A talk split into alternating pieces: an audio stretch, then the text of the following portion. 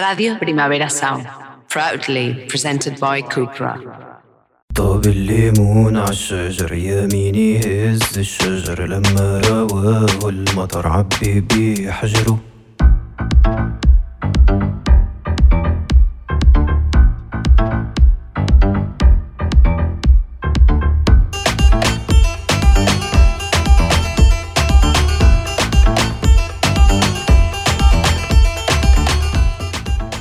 Bienvenidas, bienvenidos, bienvenides. Esto es La Internacional, un programa sobre historias que no siempre son noticia en cualquier continente. Somos Adriana Cardoso Navarro e Ibai Arvideaza de Muzungu Producciones y hoy queremos hablar del pueblo gitano. Un famoso filántropo judío dijo una vez que los judíos y los gitanos fueron las principales víctimas del holocausto, pero la gran diferencia es que hoy los gitanos siguen siendo víctimas de discriminación sistemática. El antigitanismo no es ni mucho menos la única forma de racismo, pero sí es la más extendida, transversal y aceptada de Europa. La esperanza de vida de la población gitana en Europa es 15 años más corta que la general, y en la mayoría de países europeos sufren altas tasas de pobreza, exclusión social y política y falta de reconocimiento de sus derechos culturales.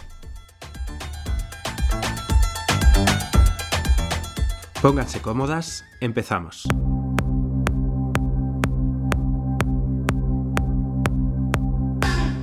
Giro a la izquierda en Honduras. Xiomara Castro ha ganado las elecciones a la presidencia en Honduras. Doce años después del golpe de Estado contra su marido, se convierte así en la primera mujer presidenta del país.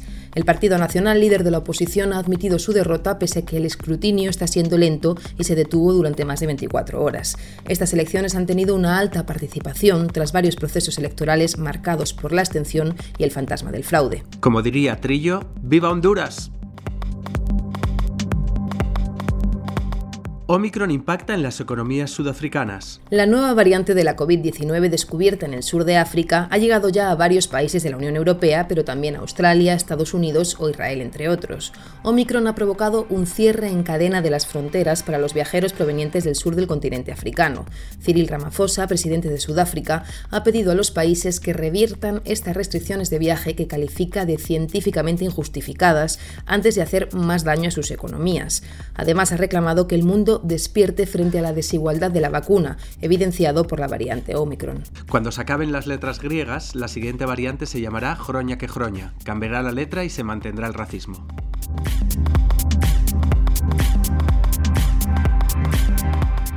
Los agricultores de la India ganan su lucha contra Modi. Tras más de un año de gigantescas protestas, Modi cede.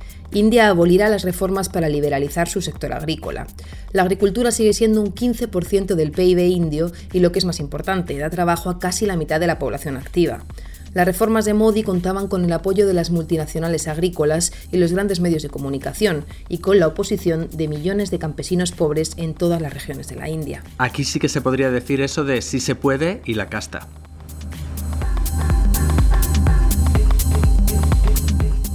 Irán y Estados Unidos reanudan indirectamente las negociaciones del acuerdo nuclear. El objetivo de ese encuentro celebrado en Viena y con mediación de la Unión Europea es reanudar el acuerdo nuclear de 2015 que Trump abandonó en 2018. Irán ha avanzado en su programa atómico desde entonces, también como respuesta a las sanciones estadounidenses. El encuentro, donde estaban presentes otras grandes potencias como China o Francia, pretende volver a la ruta del acuerdo, aliviando las sanciones a Irán a cambio de que revierta el programa nuclear. El único país del mundo que ha empleado armas nucleares contra población civil diciendo que Irán es un peligro. Este es el chiste.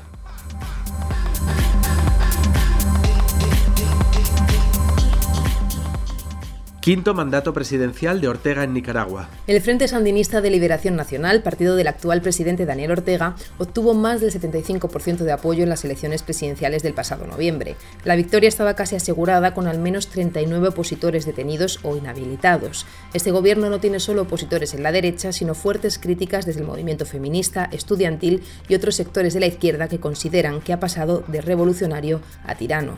Ortega logra así su tercera reelección y quinto mandato después de ejecutar la reforma constitucional que eliminó los límites para mandatos sucesivos en el país. 39 candidatos opositores inhabilitados. Así podría ganar unas elecciones hasta Rosa 10. Continúa la crisis en la frontera bielorrusa. Refugiados de Siria, Irak, Yemen o Afganistán llevan semanas intentando cruzar la frontera exterior de la Unión Europea. La Unión acusa a Bielorrusia de transportar a los migrantes desde el aeropuerto de Minsk hasta la frontera con Polonia y Lituania como reacción a las sanciones impuestas por la Unión tras las elecciones del año pasado. Polonia ha respondido desplegando el ejército y la policía, erigiendo vallas, bloqueando la ayuda humanitaria e impidiendo el trabajo de la prensa. El bloqueo ha causado decenas de muertos por hipotermia. El gobierno polaco de extrema derecha ha desplegado al ejército en la frontera, que es todo lo contrario de lo que hizo el gobierno progresista de España en Ceuta y Melilla, que fue desplegar el ejército. Adiós a los partidos tradicionales en Chile. La extrema derecha y la izquierda pasan a la segunda vuelta de las elecciones presidenciales en Chile. A la derecha, José Antonio Cast, liberal extremo en la línea de Bolsonaro o Trump, que promete la vuelta al orden tras las revueltas que comenzaron en 2019. A la izquierda, Gabriel Boric, defensor de esas revueltas con una agenda social y en defensa de lo público. Boric lideraría los primeros sondeos de esta segunda vuelta para ser el sustituto de Piñera, aun habiendo tenido ligeramente menos apoyo que Cast en la primera, ya que cuenta con el apoyo de los grandes partidos de la oposición. Cast practica la LGTB-fobia dura, es admirador de Fujimori y Bolsonaro, defiende a Pinochet y su padre fue miembro del Partido Nacional Socialista Alemán, o lo que para Antena 3 sería un centro derecha.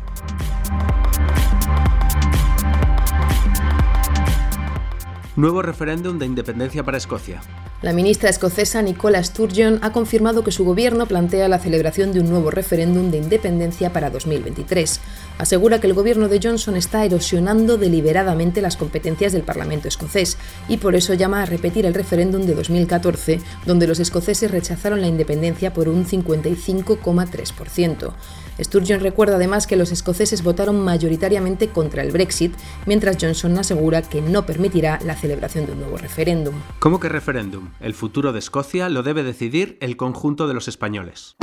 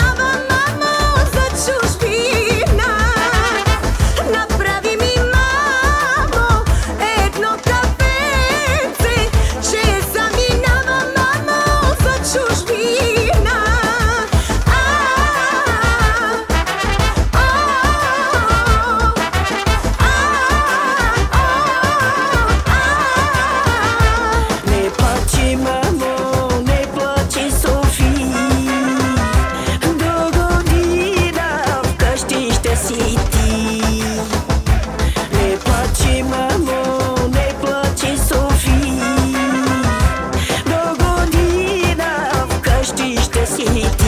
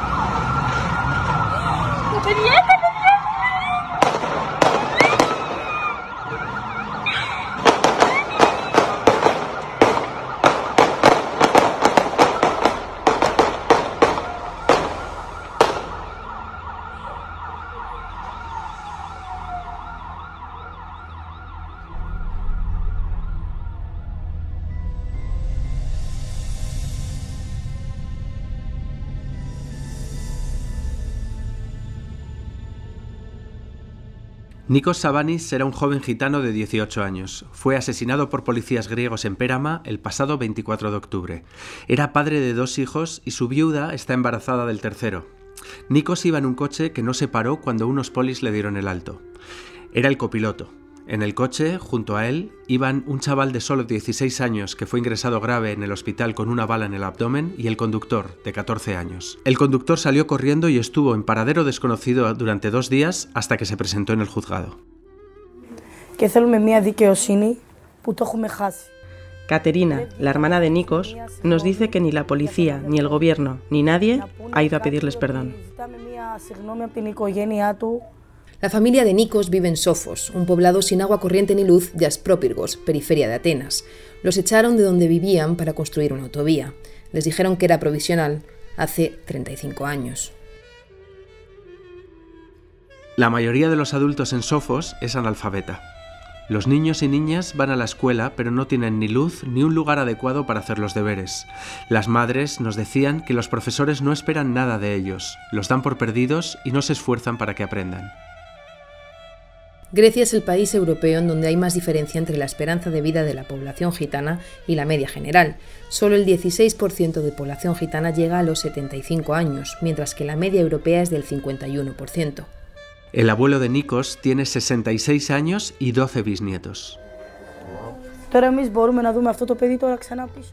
No vamos a volver a ver nunca su sonrisa. ¿Quién nos va a devolver la alegría? Dice Caterina. Cada detalle sobre la muerte de Nikos Savanis es más indignante que el anterior. Dispararon 38 veces contra el coche donde iba Nikos. La motivación antigitana quedó reflejada en una llamada. Van tres gitanos en un coche, dijeron los polis a la sala de coordinación de la comisaría de Galeo. Los policías sabían que Nikos y sus amigos iban desarmados. Al contrario de lo que dijeron en un inicio, los polis desconocían que el coche fuera robado. Nunca estuvo en peligro la integridad física de los agentes. Los periódicos dijeron que siete policías habían resultado heridos, pero era mentira.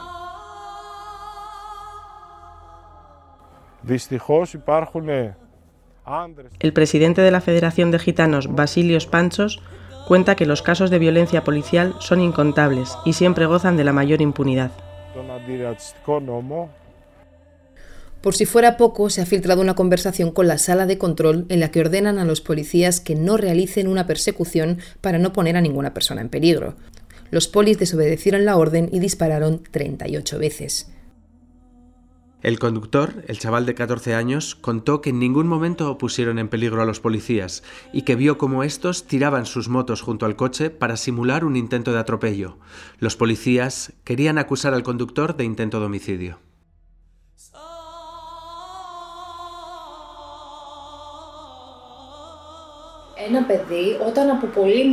Cuando un niño, desde muy pequeño, ve cómo la policía para a sus padres a menudo, cuando se acostumbra a que la policía te trata con desprecio siempre, cuando crezca, lo normal es que tenga una actitud hostil frente a la policía, dice la abogada gitana Alexandra Caragiani.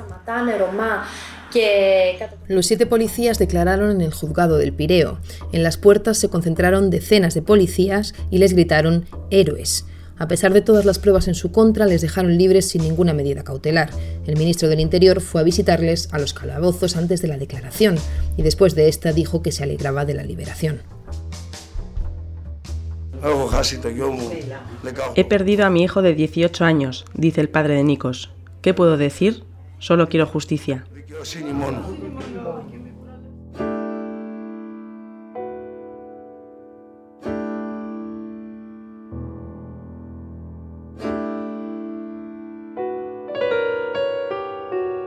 Dos semanas después, en Kerachini, que es el pueblo de al lado de Perama, murió Olga. Olga tenía solo ocho años. Alrededor de las cinco y media de la tarde del 17 de noviembre, la niña se coló en el almacén de una fábrica. Mientras intentaba salir, su pequeño cuerpo se chocó no una sino dos veces con la puerta metálica corrediza. Nadie le ayudó, quedó atrapada y durante 20 minutos la niña parecía luchar por respirar, pero nadie le ayudaba. Un trabajador de la fábrica pasó junto a la niña, giró la cabeza y se alejó. Casi un minuto después, el trabajador volvió y en lugar de ayudar a la niña, se fue al almacén. En las imágenes se le ve hablando por el móvil, pasando de nuevo por delante de la niña con total indiferencia. La vuelve a mirar, cuelga el teléfono y sigue caminando. Como mínimo, tres trabajadores vieron que la pequeña Olga se había quedado atrapada en la puerta de la fábrica, pero nadie hizo nada para ayudarla porque era gitana.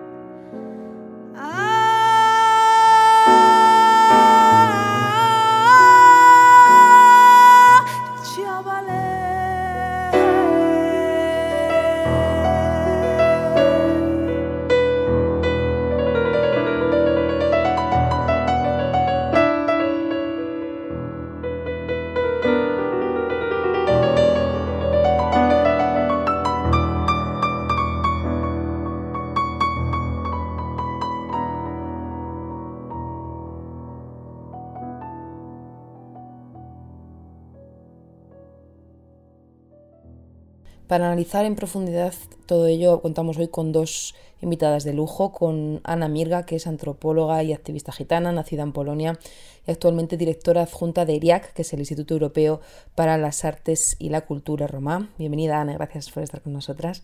Gracias por la invitación. Muchísimas gracias, Ana. Sabemos que eres una persona muy ocupada y te agradecemos de verdad que hayas sacado este hueco para estar en la internacional y también con Silvia Agüero, que es feminista y activista gitana, coautora de Resistencias Gitanas y también cofundadora de la revista Pretendemos Gitanizar el Mundo. Gracias a vosotras por invitarme y por, por dar altavoz a esto.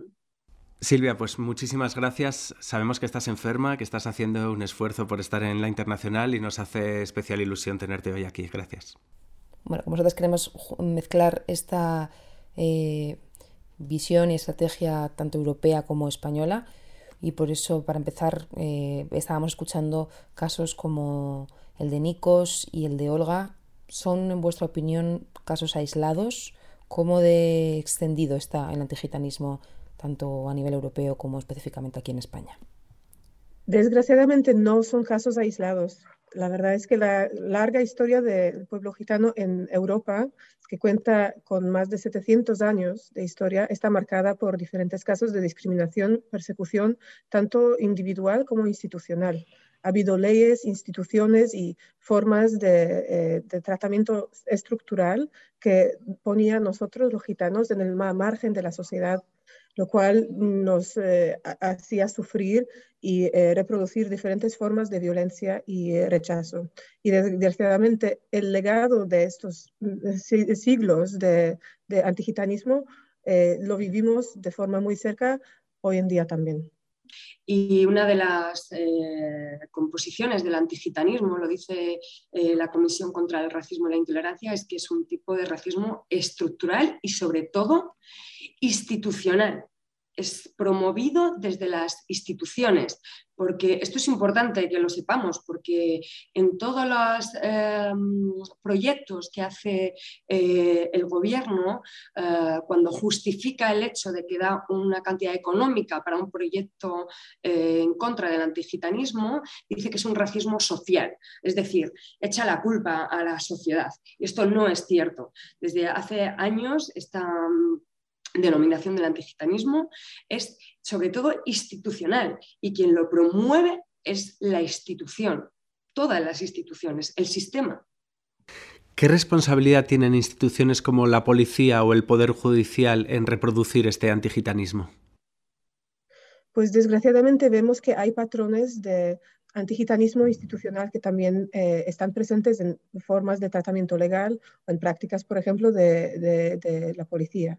Entonces, lo que vemos es que si formas parte de la minoría como la gitana, eso también se refiere a otros grupos minoritarios o otros grupos considerados como eh, pertenecientes a otras razas, la probabilidad de que te paren o que eh, te enjuician o que durante el juicio eh, tu caso va a ser valorado de forma más negativa, lo cual resulta en, eh, la cárcel eh, mucho más largo, pues es una, es una forma de, de, em, institucional.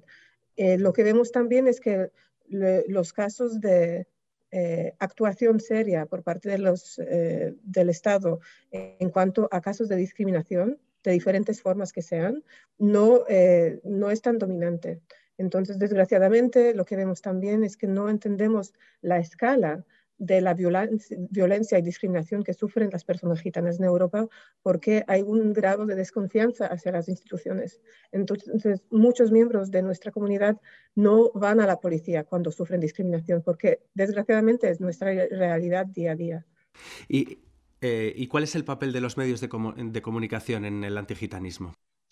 Bueno, es que eh, creo que, los eh, periodistas tienen el poder de seguir perpetuando el antigitanismo, porque yo hago una diferenciación entre gitanofobia y antigitanismo y me parece muy importante que sepamos esto. La gitanofobia es el odio o el asco a las personas gitanas, tal cual, que es lo que significa cualquier fobia, ¿no? Miedo o asco a los gitanos. Estupendo, si tú puedes tener miedo o asco a los gitanos, o sea, tú no te quieres juntar con gitanos, estupendo. Ahora, cuando tú tienes un poder para ejercer ese racismo, es antigitanismo. Y si tú tienes gitanofobia y eres policía, o eres periodista, o eres una profesora de educación infantil, estás ejerciendo el antigitanismo. Y, y lo estás ejerciendo y tienes el poder para ejercerlo.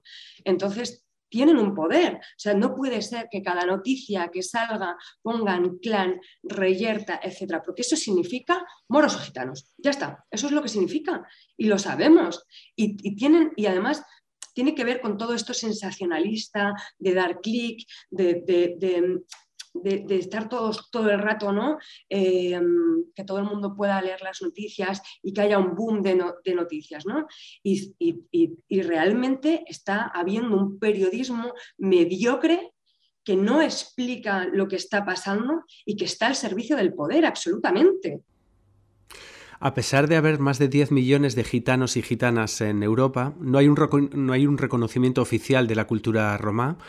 Eh, ¿qué, ¿Qué políticas comunitarias a nivel europeo crees que son las más urgentes y necesarias ahora mismo?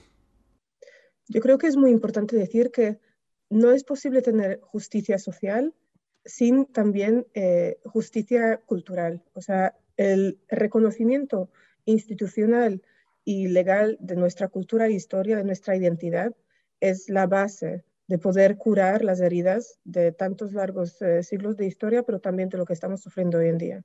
Desgraciadamente, a pesar de que formamos parte de Europa, de su cultura, de los países en, eh, diferentes partes de Europa, nuestra identidad y nuestras contribuciones no han sido reconocidos de la misma forma.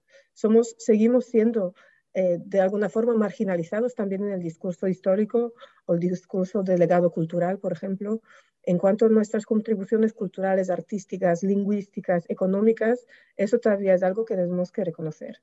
Y en cuanto a eh, situación a nivel de Europa, quizás es importante destacar de que la Unión Europea ha pasado una nueva estrategia y por fin, esta vez por primera vez, la Unión Europea ha reconocido que el antigitanismo es la razón clave que eh, es la causa que realmente ha llevado a esta situación de marginalización del pueblo gitano y a la vez ha eh, incorporado pautas de, inclusión del pueblo gitano en cuestiones de cultura, de currículum en educación escolar o de representación de medios de comunicación.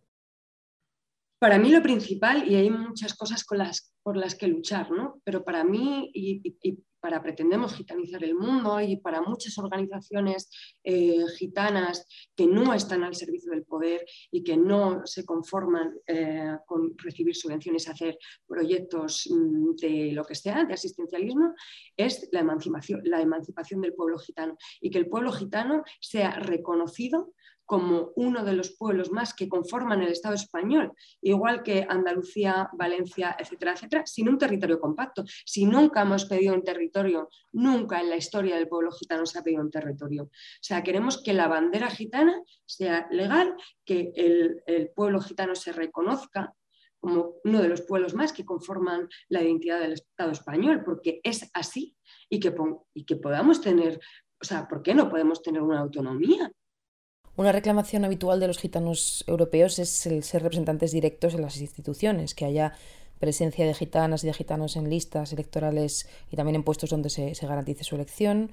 para que la defensa de los intereses del pueblo gitano no recaiga siempre en manos no gitanas. ¿no?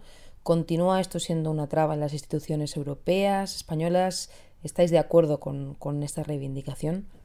Estoy de acuerdo con esta reivindicación, pero voy un poco más a, o sea, igual me tachan de extremista, ¿no? Pero eh, cuando tú mm, estás en un partido político, tú defiendes los intereses de ese partido político, no, no defiendes el pueblo o no defiende los intereses del pueblo gitano. Con lo cual, si eh, pedimos la autonomía y si pedimos que, tengamos, eh, que seamos reconocidos, eh, igual que en las listas de Valencia hay un partido valenciano o hay un partido em, como Bildu, por ejemplo, pues también habría que tener un partido gitano. Sin duda, seguimos en esta lucha de la participación e inclusión de nuestra voz y nuestras perspectivas en todo lo que eh, se refiere al pueblo gitano y sobre todo en cuanto a las políticas que se están creando sobre nosotros. Eh, sí existen eh, estos principios a nivel de Unión Europea de que los gitanos deben de estar involucrados en todos los niveles de diseño e implementación de las políticas públicas. Desgraciadamente eso sigue siendo muchas veces un lema vacío, un moto que se está repitiendo muchas veces, pero no es la realidad cotidiana. Y yo la verdad es que creo que también deberíamos de dar un paso más adelante y movernos desde el principio de la participación al principio del liderazgo. Yo creo que hay suficientes personas educadas, con experiencia, con conocimiento muy profundo, no eh, solamente de la situación del pueblo gitano, pero también de las políticas públicas, de las leyes, de la situación de la sociedad contemporánea hoy en día. Entonces yo creo que tenemos personas que están capaces de liderar las políticas y los diseños de, dichas políticas en cuanto a nuestro pueblo. Y claro, también otra pauta otra forma de, hacerlo es a través de políticas electorales, a través de partidos, pero vemos que es muy difícil eh, porque, claro, seguimos siendo esta minoría estigmatizada, entonces no somos los candidatos más atractivos para los partidos políticos mayoritarios muchas veces. Y además también estamos en situación de crisis de, confianza hacia los partidos políticos en general. Entonces quizás no es siempre la mejor forma también de, lanzar tu voz. A menudo a las activistas antirracistas, eh, desde instancias eh, del poder o privilegiadas, os reprochan el tono con el que actuáis y con el que habláis. Os dicen eh, que perdéis las formas, que tendríais más razón si no expresarais tanta rabia, etc. ¿Qué tienes tú que decirles a, estas, a esta gente? Pues que yo voy a seguir diciendo las cosas así, que tengo un debate interno casi siempre, porque eh, me meto, o sea, por ejemplo, hace poquito, ¿no? Una em, escritora eh, se puso a decir que, solo había dos tipos de gitanos, yonkis o evangélicos, y como la contesté mal y le dije que si la veía la arrastraba de los pelos, em, pues se metieron conmigo. Quizás esas no fueran maneras, si tienen razón, muy bien, pero es que cómo contestas a eso ¿Cómo contestas a una cosa tan vulgar, tan mediocre, con tanta falta de pensamiento crítico, que tengamos que estar haciendo pedagogía constante? Y esto lo entienden muy bien las, mujeres feministas, cuando ah, ahora el feminismo sí que tiene un peso político y está en la boca de todo el mundo, sí que entendemos cuando, jo, es que otra vez me van a decir el tío este que las mujeres, porque llevamos falda, no podemos salir por la noche porque esto ya es como del siglo pasado, ¿sabes? Y, por qué tenemos que aguantar esto? No, no, no. Si es que mi, movida viene de la rabia, no viene de que vengo aquí a escribir un libro. Sí, sí, sí, hemos escrito un libro, sí está muy bien. Y estamos sacando una revista y estamos sacando un montón de proyectos adelante. Pero es que a mí el antigitanismo me afecta todos los días y a mis hijos y a mis sobrinos y a mis primos y a todo mi pueblo. Entonces, ¿cómo quieres que lo diga? ¿Con mariposas, como dice la Pamela Valenciano? ¿Con mariposas y, arcoíris? No, no, no, no. Si es que me va la vida en ello. Me va la vida en ello. Claro, justamente como, como dices Silvia, va la vida, va la vida en ello. Por eso vemos como em, hay en distintos mm, países europeos este gitanismo que comenzábamos al principio. Em, no solo no decrece, sino que a veces incluso se encrudece, ¿no? ¿Cuál es ahora mismo, Ana, la situación en, Europa? ¿Hay diferencias entre países? La verdad es que es muy difícil decir cuál país es el peor, porque desde Europa Occidental hasta Europa Central o Europa del Este vemos que hay casos de eh, violencia, de asesinatos eh, por parte de, de, personas radicales, pertenecientes a grupos nazis, por ejemplo, pero también por parte de la policía. Este verano, por ejemplo, ha habido un caso muy famoso de Stanislav Tomas, eh, que ha movido a comunidades gitanas en toda Europa. Era un chico checo que ha sido asesinado por, por las policías en plena calle. Eh, es un caso muy parecido al caso de George Floyd, que pasó en el verano pasado en, Estados Unidos. Y claro, eh, la reacción por parte de la comunidad, gitana en cuanto a la protesta ha sido masiva. Es muy triste de que no ha habido la misma reacción por parte de las instituciones públicas o intelectuales, personas del mundo, digamos, de visibilidad y que, pueden crear opinión. También no ha creado el mismo rechazo eh, por parte de la población mayoritaria, lo cual es un índice de que cuando el racismo pasa en contra de los gitanos es algo aceptable, es algo normalizado. Desgraciadamente, el antigitanismo es una realidad que, eh, se, ha creado, arraigado de forma tan fuerte en nuestra sociedad que lo vemos normal.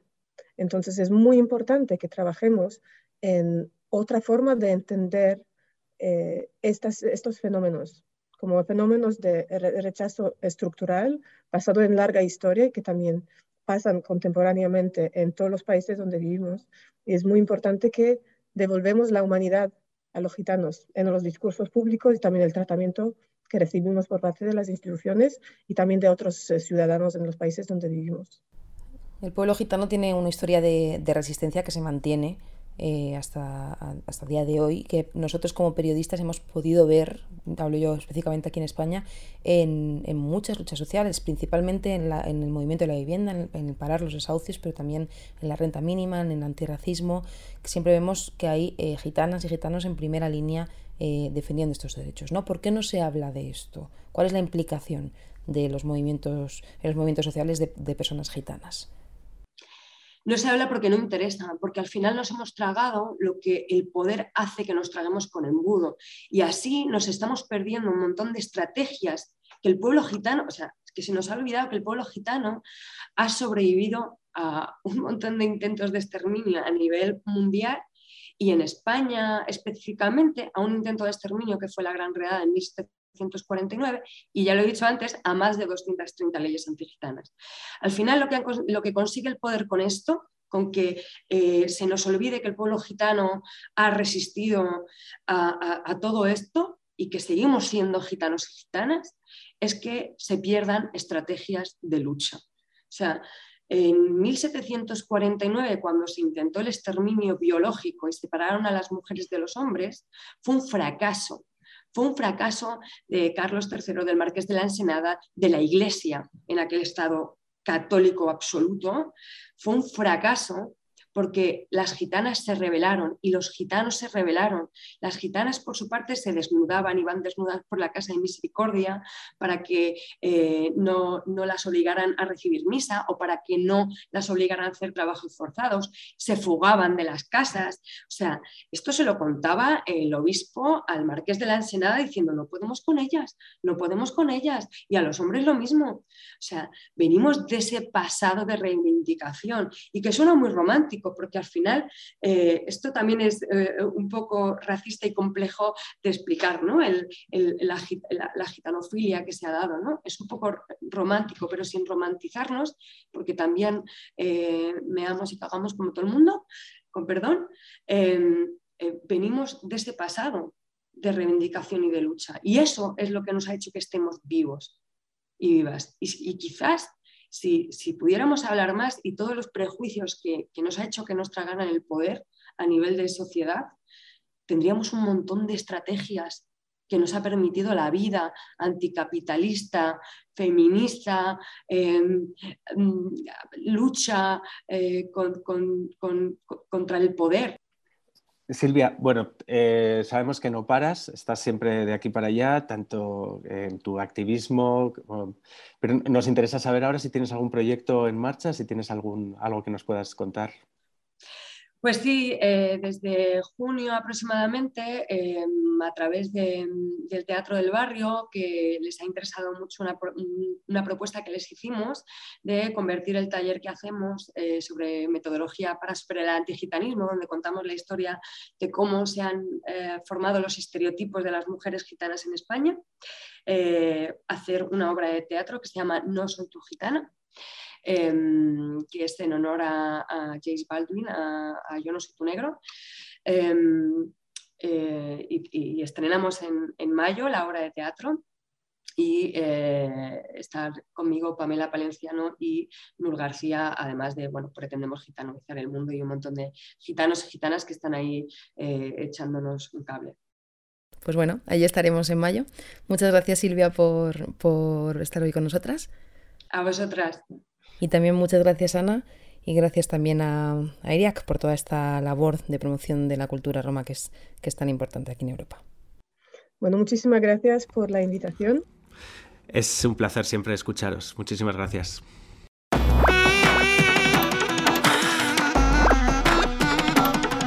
La Internacional Radio Primavera Primera Sound. RPS.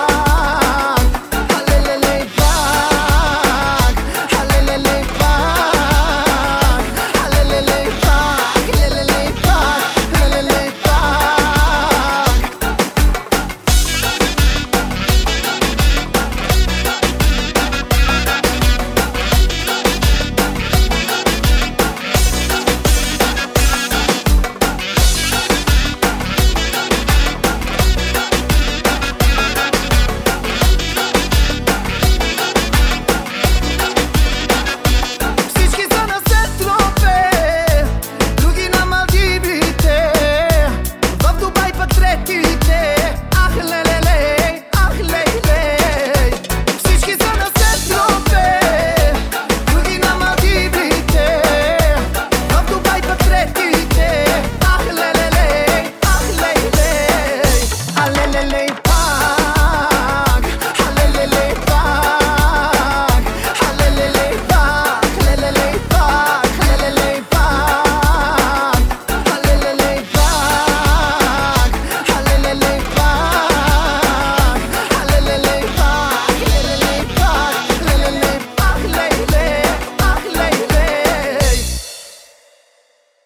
Este mes, el relato de Guille Zapata cuenta con una locución de lujo. Miguel Ángel Vargas, dramaturgo, gitano, jornalero de la cultura e investigador.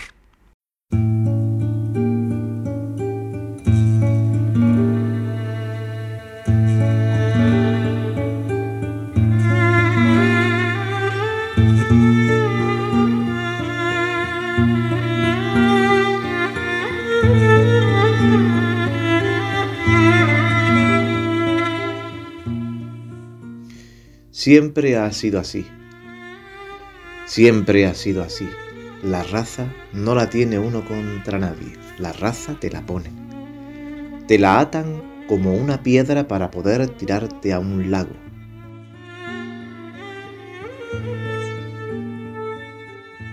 ...1571... Felipe II recoge los frutos de la batalla de Lepanto, de la que sacamos un escritor manco para la literatura universal una victoria católica contra los otomanos y muchos remeros muertos. La historia la cagan los reyes hasta que alguien les tira la mierda a la cara. Los remeros caídos se reponen con gitanos. Es una de las grandes primeras redadas. Siempre ha sido así. la raza te la pone, como la mierda que cagan los reyes.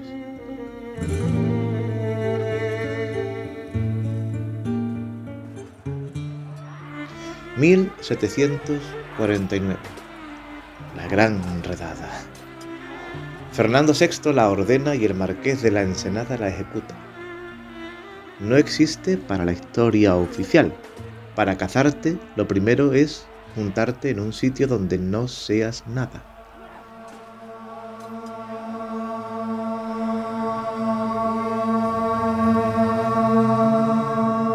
Treinta años antes, 1717, Felipe V fija la residencia forzosa de nuestro pueblo. Siempre ha sido así. La historia rima hasta que le pones piedras en las ruedas. El objetivo, dicen, es sedentarizarnos, quedarte quieto, quedarte muerto. Así es más fácil saber cuántos somos, dónde estamos.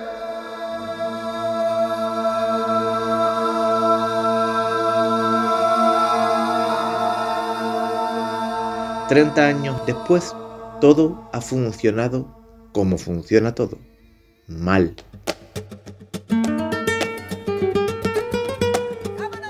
Madrid. Cientos de gitanas y de gitanos esperan a que les asignen residencia. El rey te otorga un lugar al que ir, que es un papel que dice dónde vas a estar.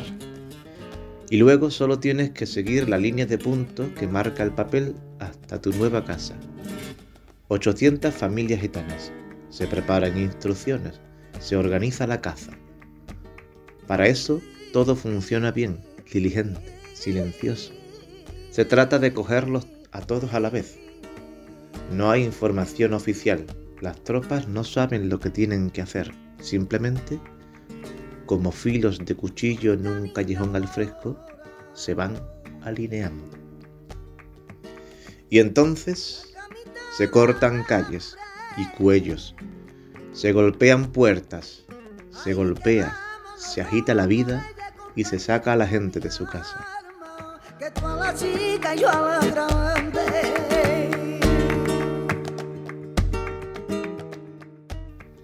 El odio nunca es solo odio, siempre es un odio para algo. A veces son remeros, a veces son trabajadores para fábricas o para minas. Las mujeres tejerán, los niños trabajarán en las fábricas, no son niños, son gitanos. La raza te la ponen desde arriba. En total, más de 7.500 gitanos capturados. Hay quien dice que más de 10.000.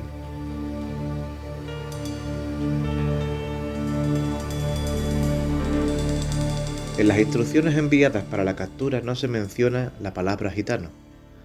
A la luz de la ilustración y el saber universal, no se puede decir gitano porque todos somos iguales. Gitano es entonces una práctica, algo que se hace, por ejemplo, deambular, por ejemplo, estarte quieto, por ejemplo, no tener trabajo. La ilustración es la forma de asesinarnos universalmente. Siempre ha sido así. Desobedientes, desordenados, sucios, miserables, ladrones, no somos de fiar, delincuentes, peligrosos, nómadas. ¿Qué quiere que le diga? Hay que defenderse, a veces de la misma historia universal.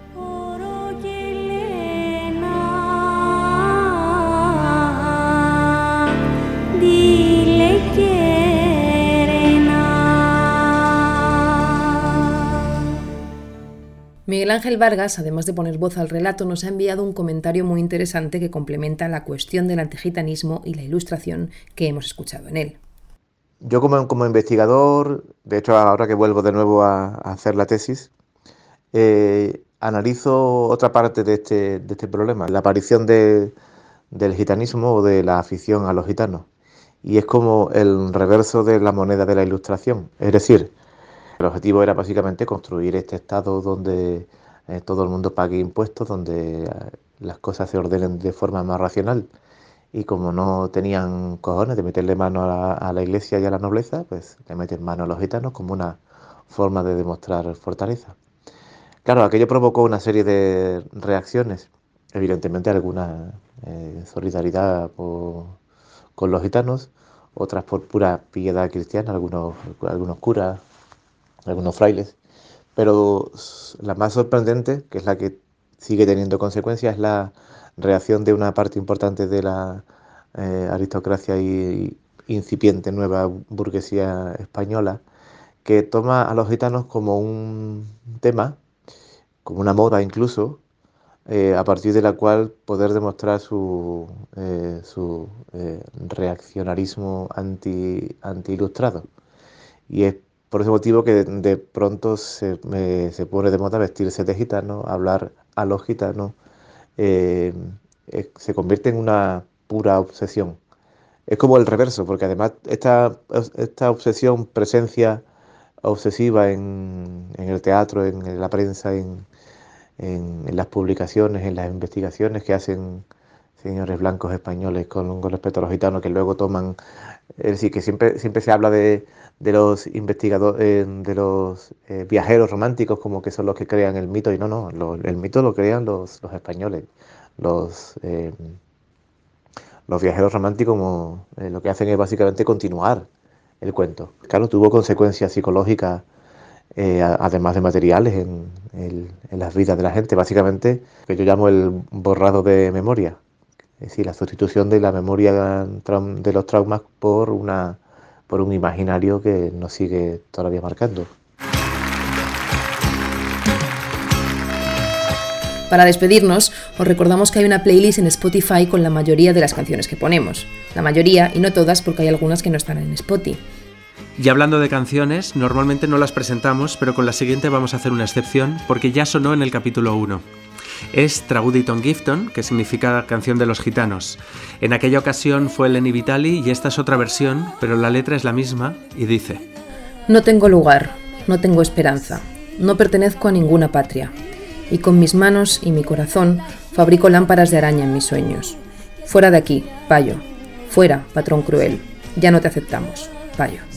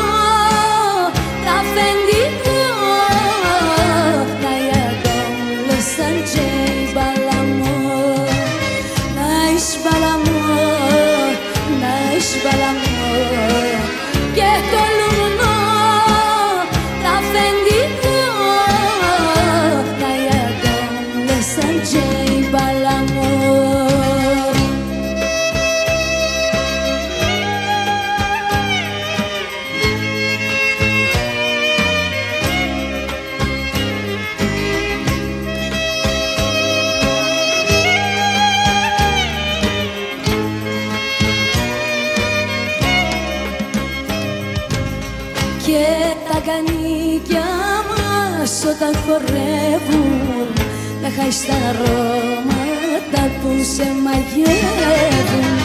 Κουνούνε σώματα και τα πιτεύουν μέσα σε κλείνουνε στις αγκαλιές